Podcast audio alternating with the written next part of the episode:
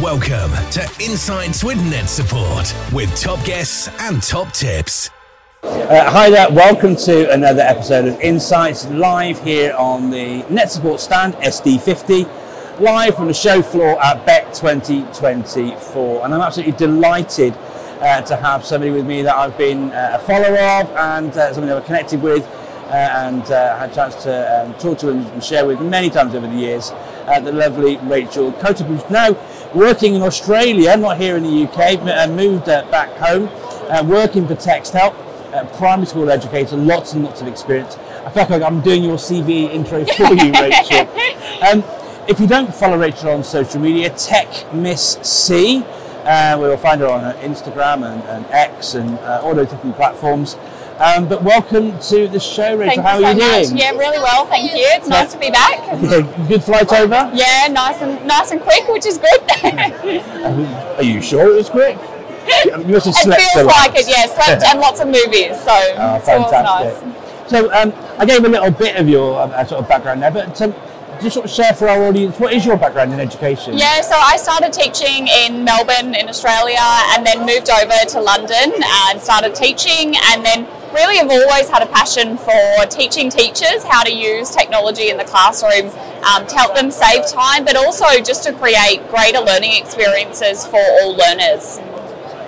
Now, if you don't follow Rachel, one thing I would say about her is she is an absolute powerhouse when it comes to her sharing. Now, if you know us here at NetSupport and, and my work as well, um, with my ICT evangelist hat on, I, I, I'm like with Obi Wan over here compared to like a sort of Padawan over here.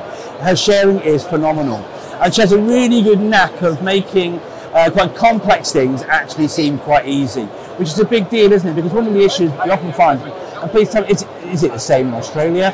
Over here, teachers sort of struggle sometimes with their confidence with technology. Is that something you find as Yeah, well? Yeah, definitely. I think everyone is always at a different level when it comes to using technology. You know, we always know that there's those people that run and love, and that, that's definitely myself. Like, I'm a big one to, to use that technology, but we know that there's always going to be those people in that beginner stage and those people that sort of just sit in the background and go, mm, yeah, it looks great, but then find it really hard to build up that confidence to try something new.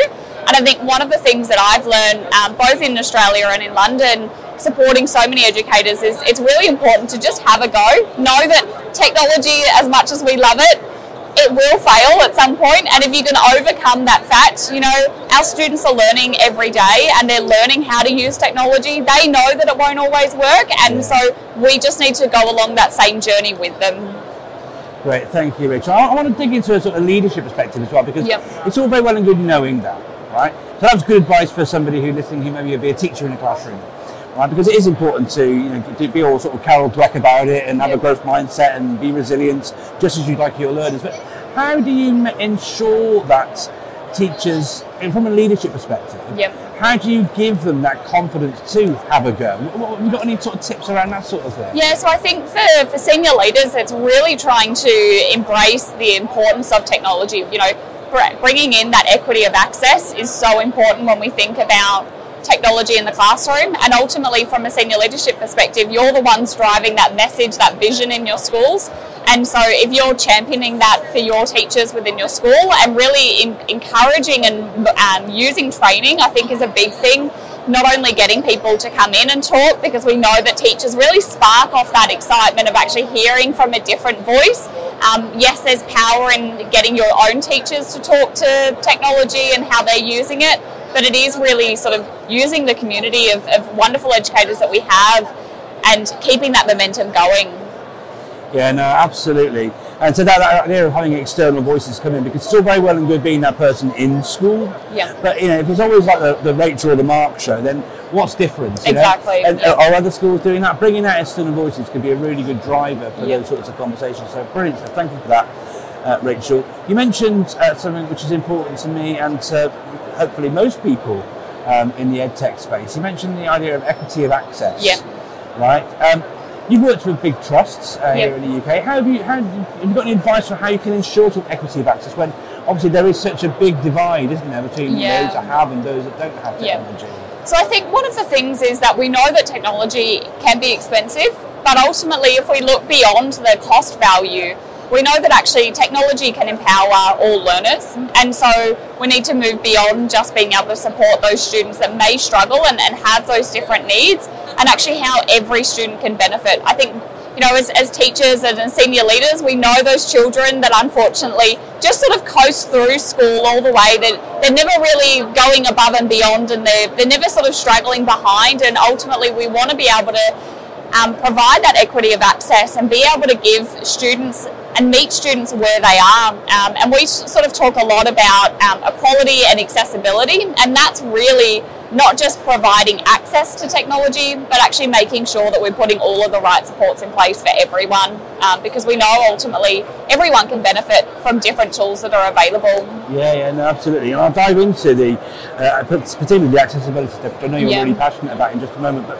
I was keen to understand and unpick because it's important we sort of get a global feel for this. So, um, you know, uh, the questions I was asking in around equity of access, and talk about your work here in the UK with Yeah. trust and things, obviously a very UK specific focus there, but do you see similar things uh, in Australia? So I think it's a question And that I get asked a lot of times, um, and there is a real strong digital divide, unfortunately, in Australia. Um, I think one of the things, you know, we don't like to talk about COVID anymore, but I think one of the things that the UK did quite well was really provide digital devices to those low socioeconomic families. And unfortunately, in Australia, we didn't really do that.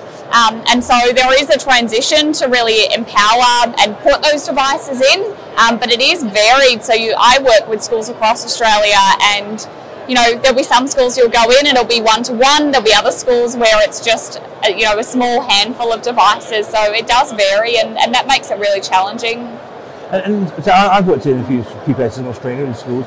It, do you find that tends to be, you know, the, the hubs, as it were, are more the independent schools versus the? Yeah, it is. Yeah. Yeah. so it's quite similar, I guess. You know, independents where they've got the money, they're able to provide those devices directly to students, whereas the other schools that sort of don't have that funding are sort of utilising parents to be able to um, provide those devices, Yeah. um, or do sort of a loan system in place for there as well. Yeah. Well, we mentioned accessibility before, and, and uh, as you might sort of guess, looking at her T-shirt here, uh, Rachel now works at TextHelp, um, a, a, a, a massive leveller uh, in terms of providing equity of access. Um, I've got uh, Patrick McGrath uh, uh, from, Ah, from TextHelp coming yeah. over later to talk about universal design for learning. And something he shares with me an awful lot, and I'm sort of and sort of through the business as well. A lot of your tools are uh, essential for some, but, Yep. but uh, useful for, For everyone, yeah. Um, I think that's quite true with all, all sorts of technology, or I'd like to hope that people are using it in sort of ways.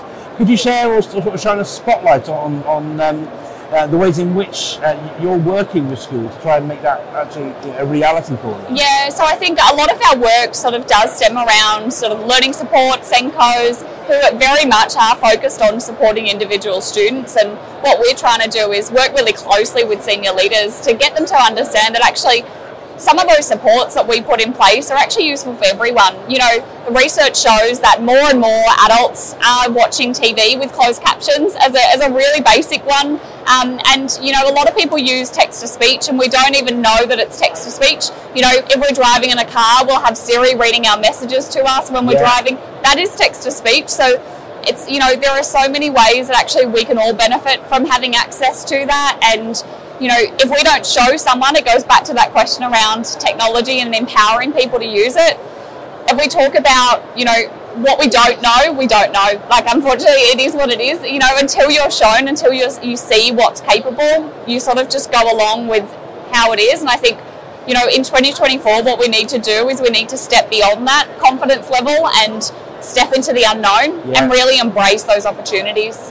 It's interesting you mentioned that uh, you, you don't know what you don't know sort of thing as well, because people will, you know, say, you know, uh, hey, Siri, hey, Siri, you know, call mum or whatever when they're driving their car or Yeah. navigation, and they don't even realise that it's called text to speech. Yeah, exactly. Sometimes they don't even realise you're doing these things, Yeah. you know? Uh, listen, so many great things. Please, please, please do uh, follow Rachel on, on social at Tech Miss C. Uh, she is such a great person to follow, and um, sort of again timeline, you know, particularly Instagram, I would say, uh, was where I sort of really first came across Rachel and her sharing so many great ideas, so many great things that you can learn from her. And of course, if you want to learn more about Texthelp, I'm sure she'd be very happy to have a Yeah, conversation around definitely. all those sort of things as well too. Thank you so much Thank for the so conversation, much. Rachel. Uh, thank you for joining us on this episode of Insights from NetSupport here live from Bett 2024. Thanks.